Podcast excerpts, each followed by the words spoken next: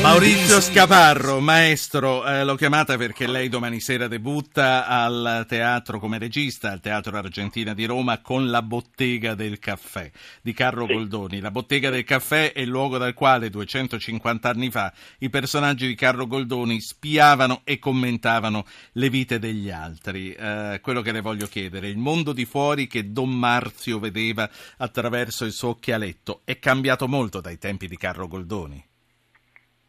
Ma io ho cercato di vedere che cosa mi arrivava a me che non fosse cambiata, anche perché c'è qualche, quando io ero qualche anno fa ormai eh, direttore della Biennale Venezia e forse ti ricorderai che eh, ho inventato il Carnevale del Teatro, che è stata una cosa grandiosa, è stata una delle cose più, che ricordo con più piacere.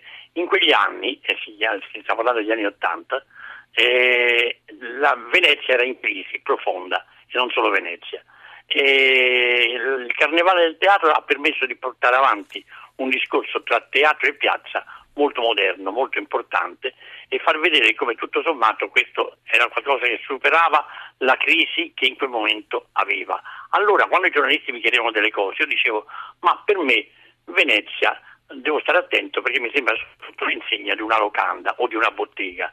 Non potevo mai pensare che un giorno avrei, avrei diretto o una delle commedie più interessanti di Goldoni che è appunto la bottega del caffè. Ecco, per rispondere in maniera un po' prolissa a quello che tu mi hai chiesto, sì, francamente oggi c'è come ieri la sensazione della crisi profonda che Venezia ha da allora incominciava, prima ancora della sua andata via da, da Venezia, la Venezia, eh, la, la, Serenissima, già incominciava a vivere tra, anche all'ombra del carnevale tra, tra bordelli, botteghe, sì. e, e, e, e allora, e allora c'è qualche riferimento con la Roma di oggi dove mettiamo in scena per il debutto la bottega del caffè?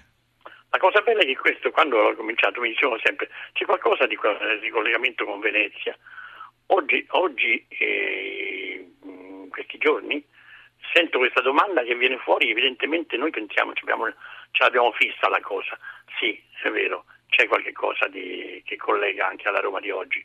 Aggiungi che io sono anche eh, nato a Piazza Gioacchino Belli, quindi la sento particolarmente il fatto della necessità di eh, vedere un momento di crisi e di scorgerne con ottimismo degno di miglior causa anche gli anticorpi.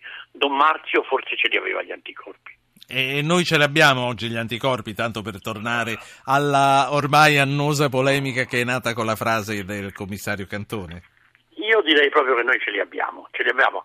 Ho detto uh, belli perché ci sono nato, ma ti ricordo che in questi giorni abbiamo ricordato Pasolini, un altro grande anticorpo per Roma, bellissimo, importante.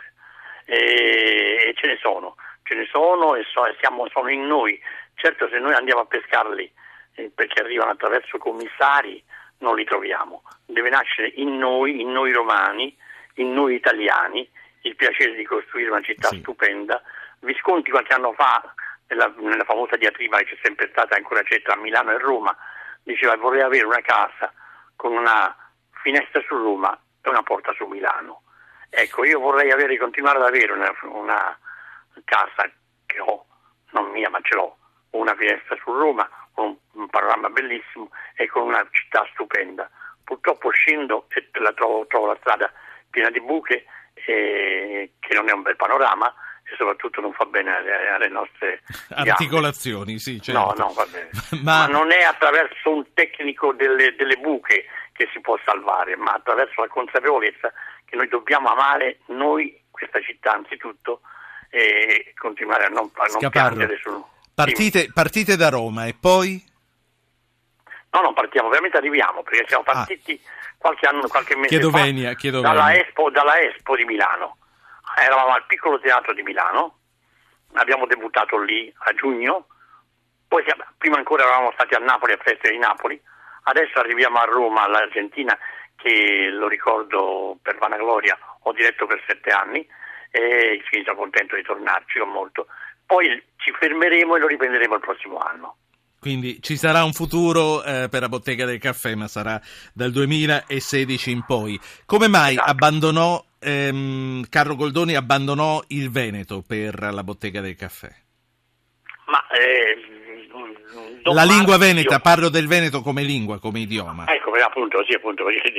No, perché eh, ma, eh, ogni tanto aveva queste, queste debol- voglie, tant'è che una delle poche commedie che sono scritte in italiano ed è molto importante che tra l'altro il protagonista, vero o falso che sia, secondo me è falso, è Don Marzio che è un napoletano, eh, che era una debolezza enorme. Nei suoi memoir eh, Goldoni dice una delle cose che più mi, sta, mi fa male pensare che non sono mai riuscito nella mia vita, lo scriveva da Parigi, ad andare a Napoli, che amava particolarmente. Ecco, probabilmente io costruendo questo mio mh, uh, Don Marzio e questa che poteva sì. ho pensato che tutto sommato lui fosse soprattutto più che napoletano fosse un gol Maurizio Scaparro. Eh, Maurizio Scaparro. È finito il tempo che io ho a disposizione questa sera per Zapping, quindi la saluto e un grosso in bocca al lupo a tutti voi. Grazie, grazie a Maurizio Scaparro.